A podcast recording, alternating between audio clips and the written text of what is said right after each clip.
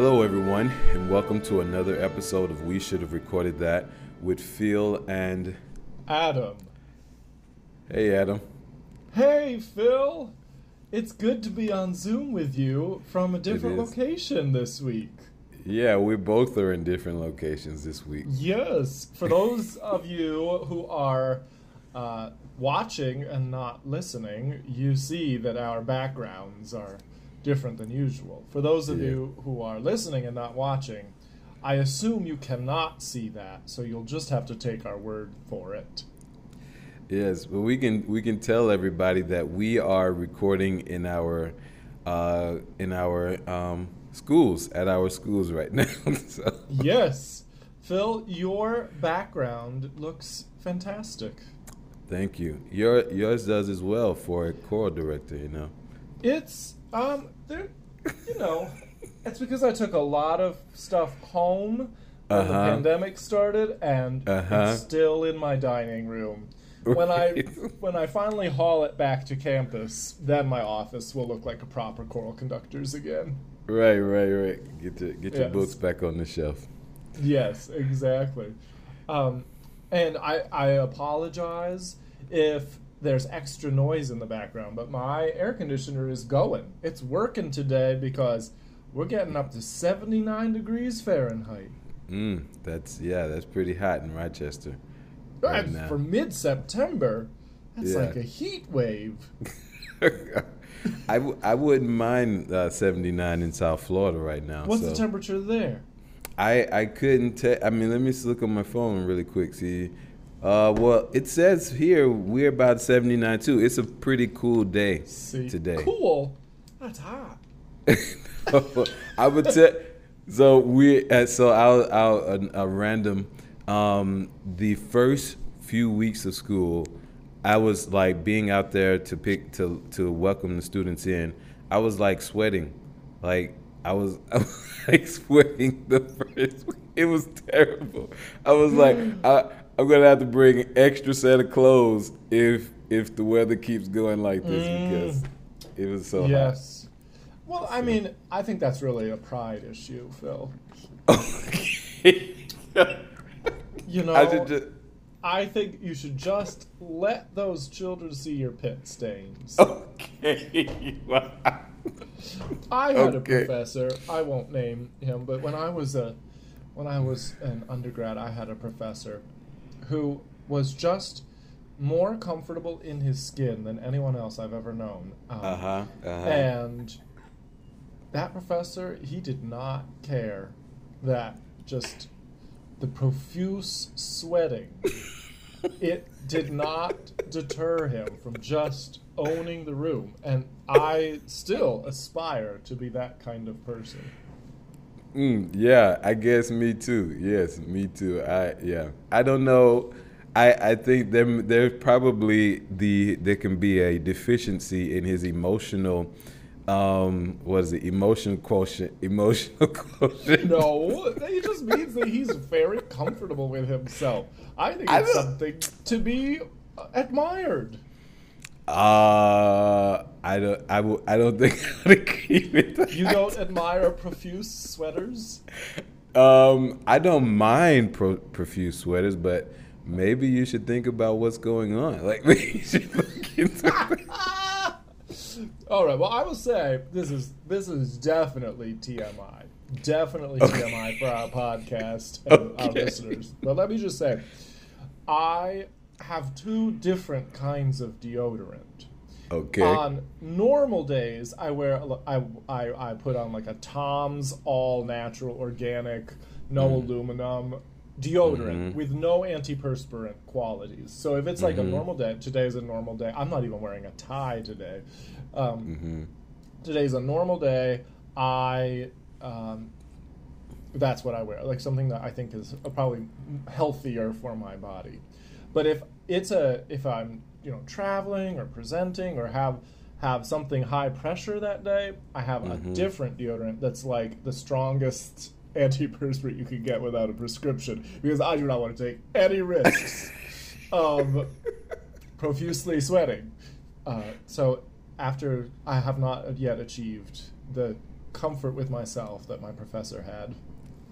I, I mean, we are like, we, I, I think this conversation is good. Like, this is like, guys, like, this is what you are listening for. Like, this is the type of conversation you want to listen for. Well, Speaking I, of people who enjoy listening to us. Right, we, Phil, we should do that. Do you want to read the comment of our mutual dear friend? Let me pull it up and I can read it. It's really exciting. All right, well, so why, Phil, while you pull it up, uh-huh. I will just say this is Caitlin Barron. She, mm-hmm. you and I both knew her from Mississippi. Right. Um, and so she was one of your fellow students, and, and yeah. you were both students of mine at mm-hmm. Delta State University. Mm-hmm. And um, she is just like one of the best people I know. She's a really, really committed believer in Jesus Christ. Um, she was really involved in Baptist Student Union there at Delta State. Um, mm-hmm. She was beautiful, mezzo-soprano voice. Great student. She was, she was, you know, she was a music education major. Would would have been a great teacher, but after graduation, she decided to become a missionary. Phil, did you know mm. this? I I think you you told me um, while I was in Rochester. Yes, and you know you, where she is working. She's in uh, is it Ontario, Canada? Yes. And right. Yes, yeah. exactly. I think she uh-huh. lives in Mississauga and does a lot of work in Toronto. And uh-huh. I mean, uh, and you know, Phil, that Toronto is one of my favorite cities in the entire world. Yes, you talk about it. Yes, you you yes. like it more and than New York. I do. Yeah, I mean, it's more navigable. It's more. It's less. It's less uh, overwhelming than New York. Mm-hmm, um, mm-hmm. And yeah, but but the first time that I went to Toronto for fun. Um, Caitlin was my tour guide. We got to spend a day together. It was terrific. Well, great. Yeah, I. I mean, I still need to get up to Toronto f- for sightseeing, but well, uh, hopefully. It's not going to happen right now because the border is still closed, and it was announced yesterday that it's going to be closed through at least October twenty-first. It was supposed uh, the the closure was supposed to expire September twenty-first, but they just keep moving it back mm-hmm, and back mm-hmm, and back and back. Mm-hmm. Um, so I, I I'm distraught about I, my lack I, of I, access. I, I understand. To my hopefully, favorite place. Hopefully you can get back there soon. Well, let's get to yes. Caitlin's comment. She Absolutely. Caitlin says, "Greetings, hello, Adam and Phil. I would like to start with a comment." Uh, subscribe. I subscribed a while back, so I would make sure that I would not lose the podcast link until I could start listening. And mm. today, I am driving. Uh, I'm driving to go on holiday, and I decided to start the pod- podcast. Pause. Guys. Pause. Wait, just a second. uh-huh. Caitlin, I love that you have become a Canadian, and instead of saying I am driving to go on vacation, you say I'm driving to go on holiday. Pretty soon, you're going to start saying, I'm going on a holiday, eh? Sorry about that. Sorry. Continue, Phil. Yeah, I had to read that again. But, yeah. So, she's like, guys. And I can hear Caitlin saying this. Guys, yes. I have n- I have no clue what the other episode episodes hold, but I love this. I think about both of you often. And we I think about you too, Caitlin, often. Mm-hmm. I'm really... glad to see you. Hopefully I can see Ditto. You soon. So it is really special to get to listen to your conversations. It is ki- it kind of feels like we're back in Delta State sitting in your office. And she's talking about your office, Adam. Praying for both. You never both, went to your office, uh, Phil? Uh, no, I don't think. Well, I did have an office. I did have an office, but I I don't I don't think we I don't know if we all had a conversation in my office. Okay, it was considerably uh, smaller than mine. It was. I I have to say I had a nice big office there at Delta State. You did like, with that I window had that couch from the sixties. Yeah, it was a nice space. It was a ni- that window was very. It was a very welcoming space. You know, looking back, I, looking back I on the. You have to say I really did downgrade in terms of offices since I now live in the basement. Right, not such a that is it's not as a big of a window. Um, no, let me read. It's, I re- it's like up there, and it's like, you know, oh, I can see a tree back in the... Okay, anyway, I'm sorry. Continue reading Caitlin's email. We, oh. we just have a few more lines. She just she's praying for both of us and our family and our teaching, and uh, and she's gonna listen to episode two. So thank you, Caitlin, for emailing us. Caitlin, we're really so glad to hear from you. Thanks for sending in a comment. Phil, how can other people comment on our show? Yes, so you can find us on Facebook, Instagram, at W S R T W P A. Okay. All right. Wasurp Wapa. Wasurp Wapa. We got to get that. Wasurp Wapa. Was, no, I think that's what was Serp Wapa, because we want to emphasize that it's with Phil and Adam. All right, so you can find us there. And then also you can find us on YouTube by our title. We should have recorded that with Phil and Adam. So um, please comment. We we definitely, you know, this is a conversation, and we want you all to be a part of this conversation, like Kate, to, like Caitlin and Michelle, and, and all of the our others, all other people who have commented. So please comment. You know, you can even share. Like, you can just share if we need to fix something as well. We're open. We're open to all comments. I decided, Phil, that I would I P A Wasurp Wapa. How does that look? I can't. It's not in. It's not in focus. So I, I can't, can't see. It. All right, I'll have to. I'll have to type it out. We can put okay. it in the show notes. Yes. So, sounds good. If we'll I P A. If you want a phonetic guide to Wasurp Wapa, we'll put it in the show notes. See, I... Using are, the International Phonetic Alphabet. Are we nerds or what? We, I mean, we are. I think, I, I say this often, I think everyone is a nerd. We're just, they're just nerds at different things, right? I mean... I think everyone who's cool is a nerd at okay. different things. Okay. okay. I think there are people who genuinely, like, don't care about anything. They're not passionate about anything. Mm-hmm. And that's not cool. Like, find something. It doesn't need to be your work. Right. But, like, find something that you can be yeah. passionate about. Like, be passionate about your... husband or wife. Be passionate about raising your children well. Be passionate, if you don't have a husband or wife or children, be passionate about, you know, coin collecting or, like, mm-hmm. metal detecting. I don't care what it is. Like, find something you can be passionate about, because if your life has no passion in it, I mean, what a sad state. And yet I feel like, you know, especially, let me just talk to, like, my emotional insecurities from childhood. I think when I was a high schooler, and then whenever I interact with high schoolers, there is this prevailing attitude among a lot of, of adolescents that if to be passionate about something is not cool. Right. And um, that's just the, I, the truth... Nothing could be further from the truth. Yeah. Passionately caring about something, that's like the coolest thing ever. Like, even if what you are passionately caring about is what the rest of the world would consider really nerdy. Yeah. Like the International Phonetic Alphabet. Yeah. So maybe we're not nerds. Maybe we're really just very cool. I I would agree with that. I think we're we're pretty cool. Yeah, well, I agree. At least you are. You know, we're both cool. I, I, yeah, we're both cool. I, I would also, like, we are. We, we're both cool. I think that's the thing. Do you think, if we have to say it, do you think that's still true? It, oh, yeah, I'm pretty cool, Phil.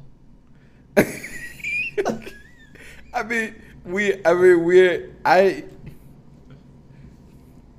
I, I think that it can still be true. We're not, like, tattooing it on our forehead or just, like, you know, we're not, this is, episode is not about how cool we are, but we're just, mm. you know. What is this episode about? This episode, we are, uh, as we're, you know, kind of rambling here, we're going to talk more about um, career trajectory and kind of, like, what, you know, those type of things in our life. So that's kind of, I, I think, but I think starting with the idea of being passionate is like, mm. is, is, is, is a good place to start. Um, because, segue. Yes, beautiful. That was a beautiful segue. Because, I mean, you really, um, I was thinking about this the other day. I, I see these commercial commercials where this lady asked people, um, who went to a job today where you really didn't want to go to it? Mm. And and she's at she's at the school and she's, you know, talking to her class. And and while I, I kind of get what she's going after, I don't I don't I, I I think the idea that I'm always gonna want to go to work is probably is not true even for people who really love what they do. Oh yes. Oh yes. Right? Yeah, we don't always want to go do our job, even though we really enjoy what mm-hmm. we're doing. And and so like that passion is, is different than just, okay, every morning I want to wake up and go to work. Yes. And you know, for me, I've always found that those days that I don't feel like going to work, mm-hmm. um, it's like almost never at the end of the day, am I like, oh, I should have just stayed home. I I don't understand why I have, they're pretty rare, I have to say. Usually I'm looking forward to going to work. But those days when I don't look forward to going to work, I, when I actually get into the midst of doing my work, I mm-hmm. actually, I'm just, I almost uniformly love the work. So yeah. I, like, I can't understand myself why I have those days where I don't want to go to work, even though mm-hmm. my experience has taught me that if I just mm-hmm. get into the office and get with my students and start mm-hmm. making some music, that I will be living my best life now. yeah, yeah, and I agree with that. Yeah, I definitely agree with that. When Um, you know, whatever the anxiety is. I mean, I think like that's probably the, the where it, it where it starts. Like we we're anxious for some reason, um, and and I think in this time we have a lot to be anxious about. Mm, but yes, but but we're ang- we're there's some anxiety there. But like you said, when you get into get in get into the rehearsal space or get into the classroom. I mean, yeah, even while you, as you're kind of talking and getting it going, like you realize, man, I, I, I do really enjoy this. And I don't I don't know why I was so anxious. Yeah. Mm, yes, absolutely. Um, so, Phil, we, we gave sort of a brief synopsis of our biographies in our first mm-hmm. couple of episodes. But I think it would be useful if we went back and just shared with our audience Um, a little bit more about the actual direction of our careers, you know, the jobs mm-hmm. we've had and um, what we learned from those jobs and what propelled us to go on to the next thing. So do you mm-hmm. want to start? Yeah, I'll, I'll start. I could kind of make this quick. So I, I shared before, I start, I grew up in music. And so so even from an early age, I was I was very passionate about it. And uh, I think in, in middle and high school that it was kind of, you know, you in the influences, like, am I, mm-hmm. do I really want to stick with this passion or am I going to try to fit in? And I kind of, you know, kind of um, wobbled in there. But I still love music. I still participated in choirs. Like I said, Miss Matthews, we had Miss Matthews mm-hmm. on and mm-hmm. other teachers and, and doing music at church was um, was still great for me. Where where I really, I at first I wanted to to to kind of be behind um, a soundboard like uh, what what we're doing right now. I mm-hmm. went to college the first time I shared this to to do audio and video, more audio production, and uh, while I was there, really got in, got involved with our, the gospel choir, and I and, and I, like I said, I, I really enjoyed making the music more than I enjoyed just being behind the board and, and, and capturing it, recording it. And uh, so um, uh, fat, fast forward, I'm take, taking lessons so that I could get a scholarship to go back to school. Now, I want, I said, man, I really like music. I think music can help me get money to go back to college.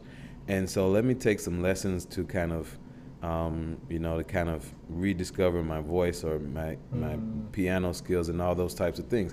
And I really enjoyed what I was learning and then sharing with it, sharing it with others. And so when I got back in school and um, I was taking, I was singing and um, taking other class, I was actually studying to be, at that time my major was computer science. So I was in this mathematics class, um, you know, at the first part of the day, and then I was doing choir and stuff in the afternoon. But I was like, I really do like music. I love music. I love mm-hmm. music. Mm-hmm. And I do enjoy teaching it. And at, at the community college, it's now called um, Coastal Alabama with Mister David Ayres. Maybe we can, ho- hopefully one day we can have him on, because that's actually how I, um, he suggested I call you at Delta State. I don't, I think I mm. may have told you that.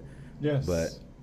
So, so that long story short, that is at that at that school, um, and and I like I said, I said shared before. I was actually, um, you know, teaching, doing kind of um, um, sectionals with the choir there. And while I was doing that, the little knowledge that I was that I was taking from my voice lessons and my um, as I was sharpening my piano skills again, I was taking that little knowledge and teaching it and trying to help my fellow choir members. And I'm like, I really do enjoy teaching music. So yes. That's how I got there. Mm. That's so good. Tell us about your current job. Oh, yes. Right now, I am a general music teacher at um, um, Miami Shores Presbyterian Church School. I'm teaching grades pre-K through fifth. And so I really... I'm kind of in the middle of like the the developmental the developmental ages, and I, I'm really enjoying it. Like um, I was nervous when I started when I when I preparing for this. I was grabbing materials, and actually I'm still um, I'm using those materials. Jump Right In.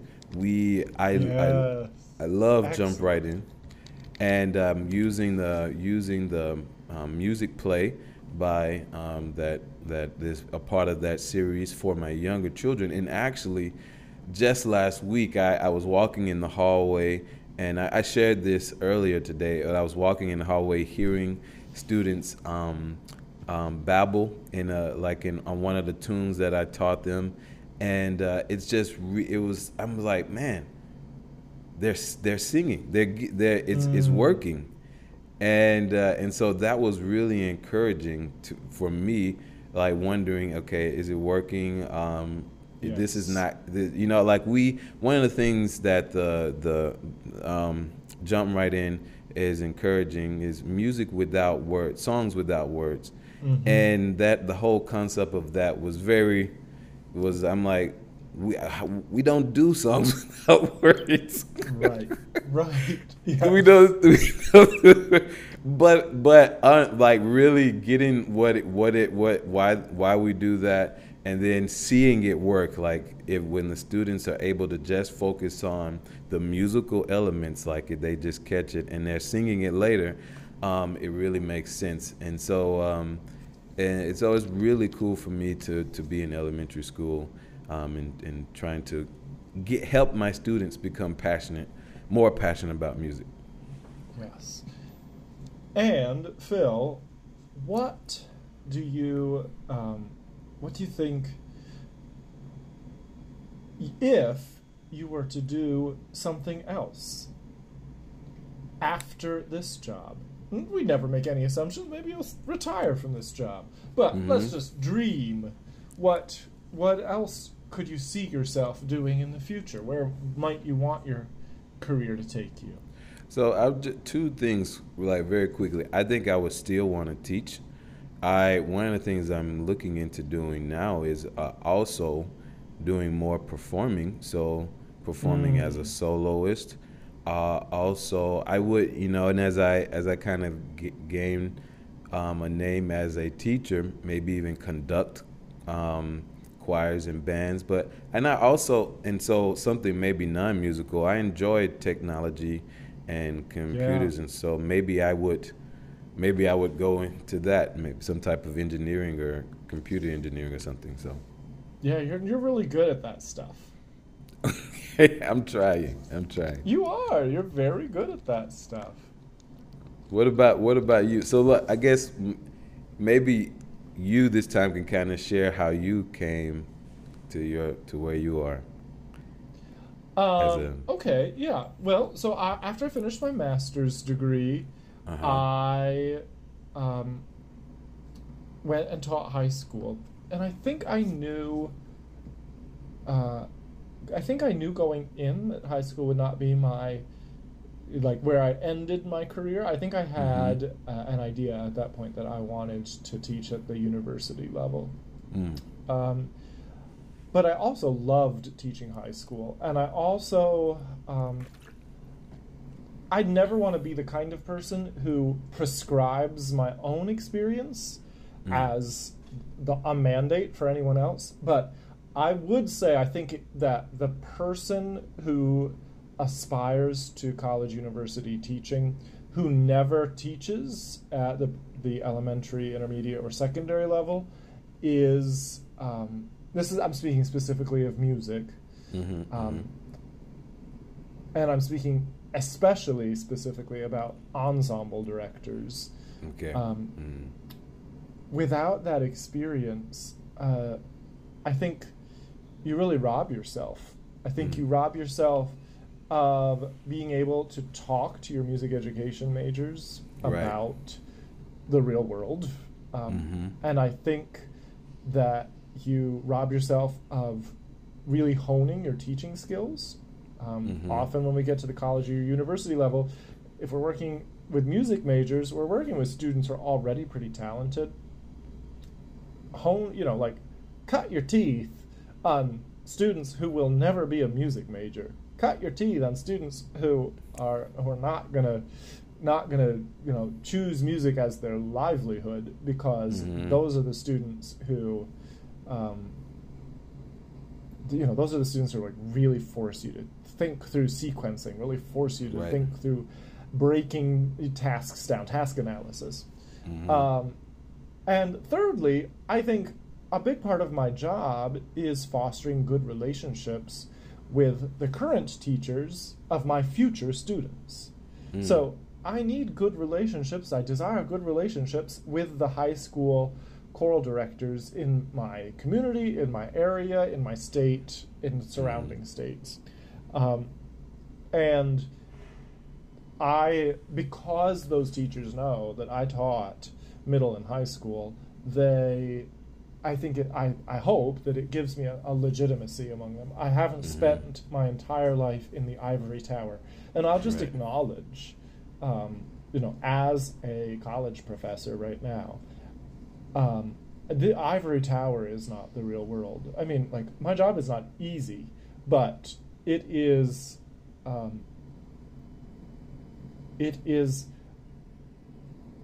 it's, It is much more manageable than public school teaching was um, in terms of having more flexibility to plan my own work schedule, um, mm-hmm.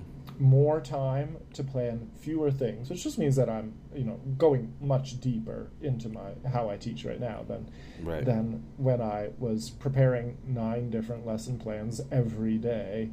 Um, so, um, yeah, I think. Though uh, my advice to anyone who aspires to teach at the college university level would be you gotta teach you gotta teach eight-year-olds, you gotta teach twelve-year-olds, you gotta teach seventeen-year-olds first before you can teach undergrads. Um, so anyway, that's my two cents about that. Um, I probably would have spent a little bit longer teaching high school. I spent three years doing that. Probably would have spent a little bit longer doing it if it weren't for um, the the job. My job description changed in my final year mm. of uh, public school teaching, um, and I, I was a pretty decent high school music teacher. I was a considerably less effective middle school music teacher. Um, So it was the input, I, and I think it was God. I think it was God saying, mm. all right, you really you you've you've gotten comfortable here in this job and you've been successful in it. Um, so I'm gonna I'm gonna make it less pleasant for you so that you have an impetus to move on and pursue uh, the next chapter of your journey. Um, so then doctorate, um, then first university teaching position in Mississippi. That's where mm-hmm. you and I met, Phil.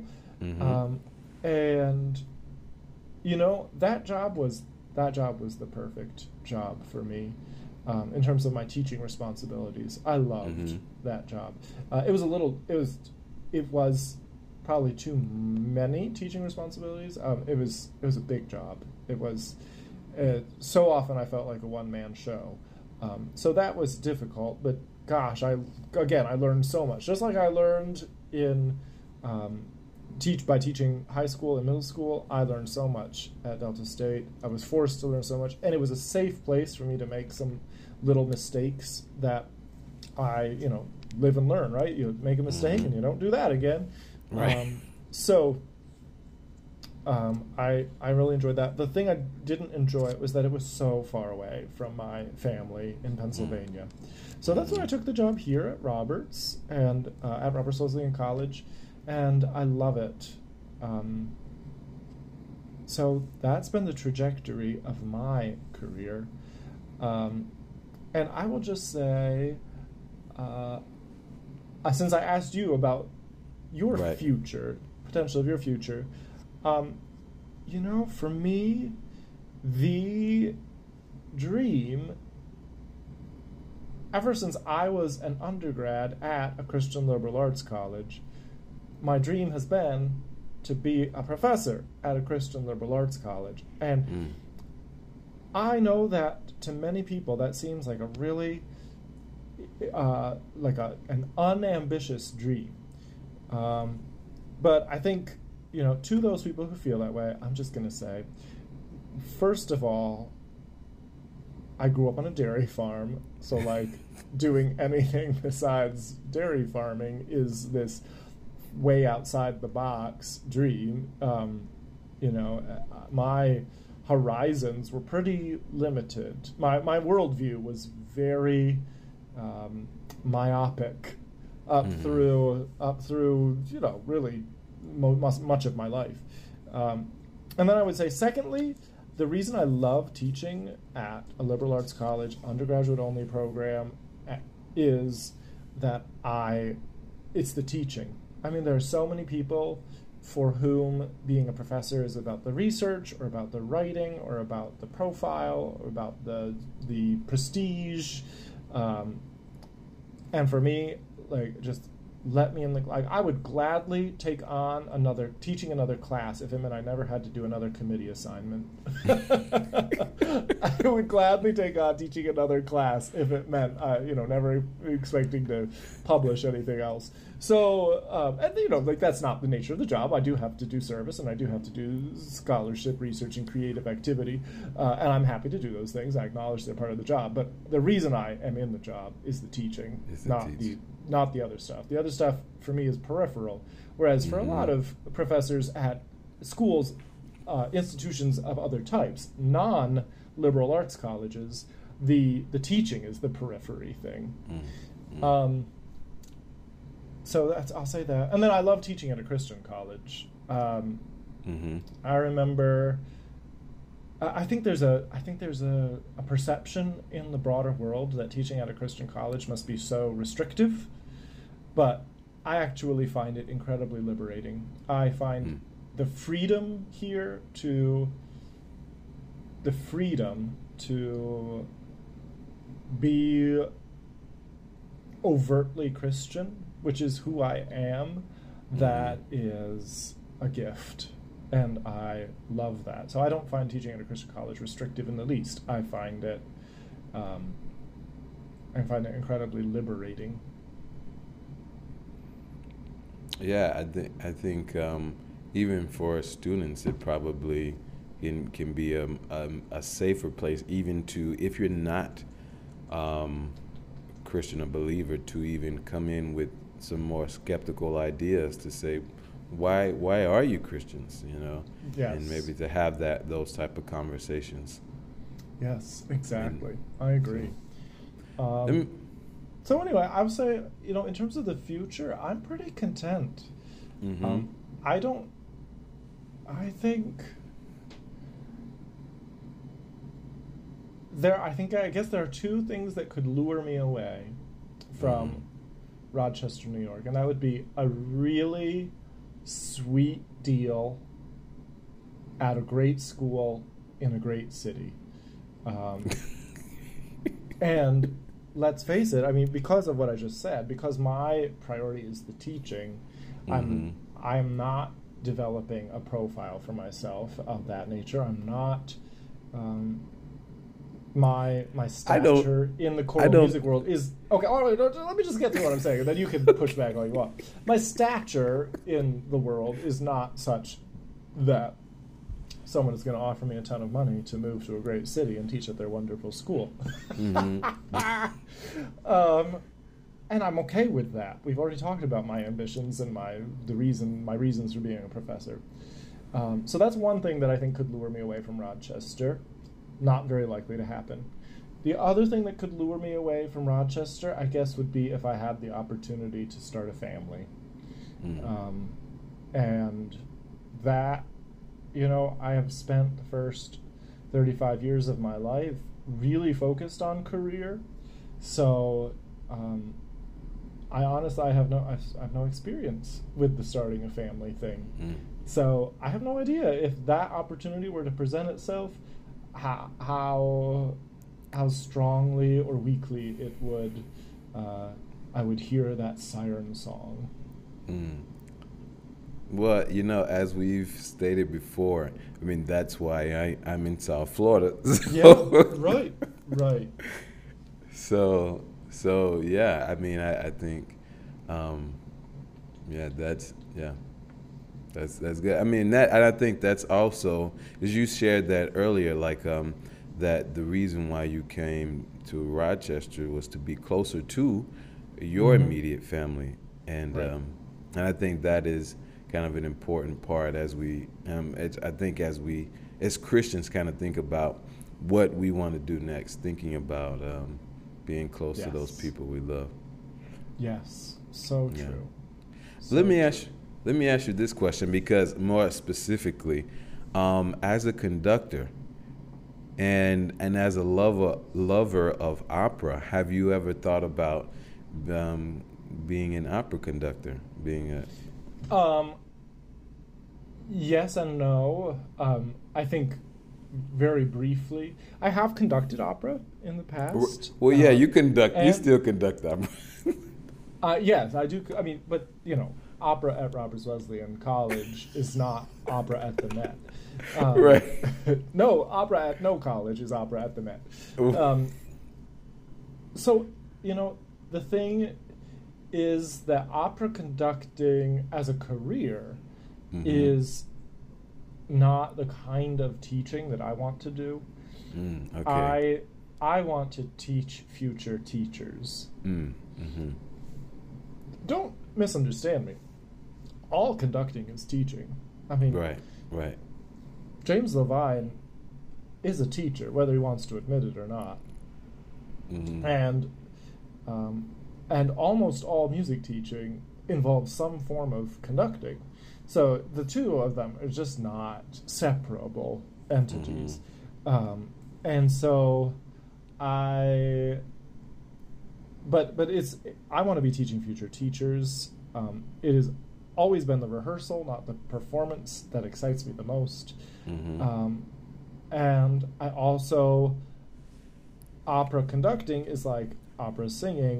It is a an incredibly transient lifestyle. I, yes, there's a glamour to being in a new city every week, but I really like coming home to the same house most nights and having my dog and not having to hire a dog sitter to raise her and mm. having relationships, deep, meaningful relationships here in my home city. Um, mm. So, uh, yeah. That I'm in for the, in that way I'm really grateful that I never knew that opera conducting was even an avenue that I could pursue until it was basically too late for me to uh-huh. pursue it. Uh-huh, uh-huh. You were re- like knee-deep in teaching. Well, yeah, and I mean, again, it goes it goes to how limited my horizons were, how how myopic my worldview was. I think those were the words mm-hmm. I used earlier. Mm-hmm. Um, you know, when you grow up on a dairy farm and in rural northeastern Pennsylvania, I mean, I... It wasn't until I went to college that I heard a professional symphony orchestra. Mm. It wasn't until I went to college that I saw an opera for the first time. Um, mm. You know, you you can't really dream about things that you don't know exist. Right, right. And so I didn't know that stuff like that existed. Mm. Um, I wish I had, but I also mm. submit to God's wisdom. Right. I submit to God's sovereignty. I might have desired that enough to pursue it, and I might have been a failure. I might have desired that enough to pursue it, been a success, and still been miserable. Mm. What I know for sure is that what I'm doing right now, I'm moderately successful and really fulfilled and happy and content. Yeah. You know, I think we've talked before, um, that that the, even teaching, and whether it's music or not, it's about people, right? Yes. And and I think I, I have to say, like, moderately successful does not describe that, because I I know I came into, and I get chills kind of thinking about it. Again, I I, get, I came into your second year at Delta State, and the mm-hmm. choir culture, the people culture that you that you can you fostered there. Uh, I mean. Uh, I, I had I had not experienced that type of in, that level of intentionality in creating mm. um, a culture. I mean, like I said, I, I had great great teachers up to that point, but mm-hmm. man, that the the, the the the intentionality, I could see it, and especially after being, um, especially after working with you now for uh, singing for you and working with you for you know I think maybe four years I think now. I, I, I see it over and over again at the beginning of every year, you know, trying to bring those stu- the new this new students, new mm-hmm. cho- um, choristers into that culture, into yes. that culture is um, is intentional. So, um, sorry, someone knocked on my door. Uh, okay, they, no problem. They left. I don't know. I couldn't see who it was. It was a glare. Um, Anyway, um, so I think, um, yeah, Phil, I, I I hear what you're saying. It is really, truly the great honor of my life to be mm-hmm. involved uh, in my students' lives in that way and mm-hmm. to facilitate building a culture. I think, you know, what's really satisfying is the longer I'm in a place, this is now my fourth year here at Roberts, the easier it is um, to get that ball rolling. Mm. Um, the more ownership the students take over it. I wish you were here, Phil, to here at the beginning of this year. There are so many impediments to building those relationships when you have to be physically distanced by twelve right. feet. Right. And when you can't see half of their faces. There's mm. there are so many impediments, and yet I still really feel good about the way that our culture is developing. And I feel even better because the credit for the way the culture is developing goes to the student leaders in the group, mm-hmm. not to mm-hmm. me. Mm-hmm. You know, mm-hmm. I feel like mm-hmm. over the past three years, I've been setting expectations and hopefully empowering students to take mm-hmm. ownership and and um, and facilitating sort of culture building, if you'll if you'll you know allow me to put it that way. Mm. Um, and now, like, whereas in the beginning, in every place that I've taught, in the beginning of my time there, it felt like I was pushing a boulder up a steep hill, up, up, up, and it was so heavy. Um, Mm-hmm. Now I feel like, you know, this year at Roberts, I feel like the boulder is at the top of the hill, and I just have to sort of like flick it, and it rolls down. Rolls down. And it's moving. Yeah. Yeah. I, I, I, I think I see that too. I remember when uh, we got there, and I won't mention anyone's name because they we haven't gotten permission to do that. But but I remember seeing a particular student, and um, and I I could I could see in them, this is someone who could lead this choir, and mm. I, they are leading the choir now. And I think, mm-hmm. um, like you said, I see that with with uh, I see it on Instagram. I, I see this. Yes. I'm following the choir, so I see those stories. And even though there is this, you know, like you said, impediment of distance, they're still creating. There's still opportunities to yes. create. Um, yes. that community, and they, like you said, they're doing it. And that's really why I use the word foster, because like mm-hmm. you said, at the end of the day, that's what that's what you want to happen. Yes. Right? Yes. And that's the beauty. Oh, there is beauty in that. And I would, can I make a shameless plug on this platform for another Please. platform? Okay, Please. I would, you mentioned following the the crowd's Instagram. I would encourage our listeners to follow us on Instagram. Again, I am responsible for exactly zero percent of our Instagram content. It is all student run. Yes. Um, and I think they're doing a terrific job this year of getting what we do and who we are out there to the world. So please, dear listeners, uh, if you're on Instagram, follow us. We are at The Roberts Chorale. Short and sweet. I like it. Yes. we, we, and we will we will link that in our show notes. I will yes, um, figure you. out how to link that in the show notes. One thing one thing I do I want to um, talk about, as we're talking about being teachers, I, I would hear this all the time, and we don't hear it as much now. But those that can't do, teach. And, you know, as kind of a dig to teachers, that if you can't, if there, if you're not be able to be successful, if you're not able to do something successfully, you go and just try to teach it. Mm-hmm. And and I think maybe that in, in music, that can kind of really be a stigma, that if yes. you're teaching, if you're teaching singing, oh, well, I guess you couldn't go do it yourself. That's why you're mm, teaching it. Yeah. And and I and I think I want to, and I want to say to that, no, no. The the teachers that I've had have been the best. Have been have have have achieved in their field. Um, Mister David Ayres, he had mm-hmm. traveled. This Doctor Um, Doctor McGee, he is a a great yes. baritone. Professor yes. Fee ha- yes. had a very successful career.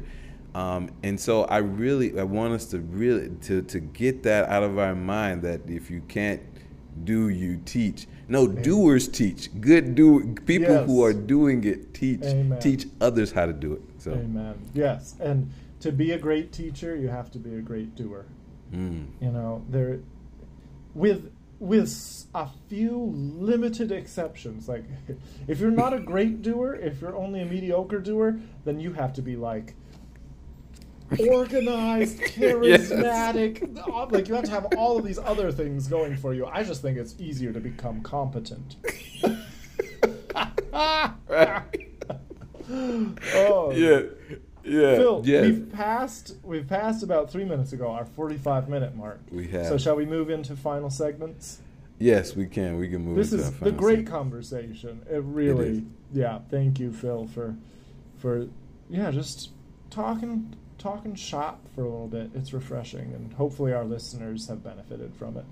I, I hope so too. So, do you do you want to share your um, current event first? Um, yeah, sure. So, I mean, yeah. I'm just when I see the pictures and video from California, Oregon, Washington, the wildfires that are happening there, I, um, I.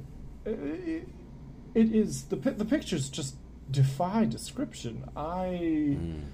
can't believe it's real life. It looks like something out of an apocalyptic movie. Um, and I think, I, I think science denial is really dangerous. Um, mm. I, I'm not even trying to say that I'm not trying to defend people who have a bias. I'm not trying to claim that scientists don't have a bias, I think I think we're all we all bring biases to what we do, including to our work, even when we want to be data-driven. Um, but I think this uh,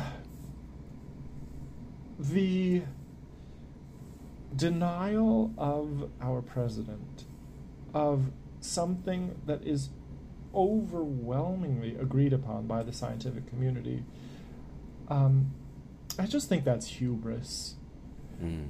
Um, I would rather listen to the scientists and then find out that the scientists were wrong than to disagree with the scientists knowing what I know about science.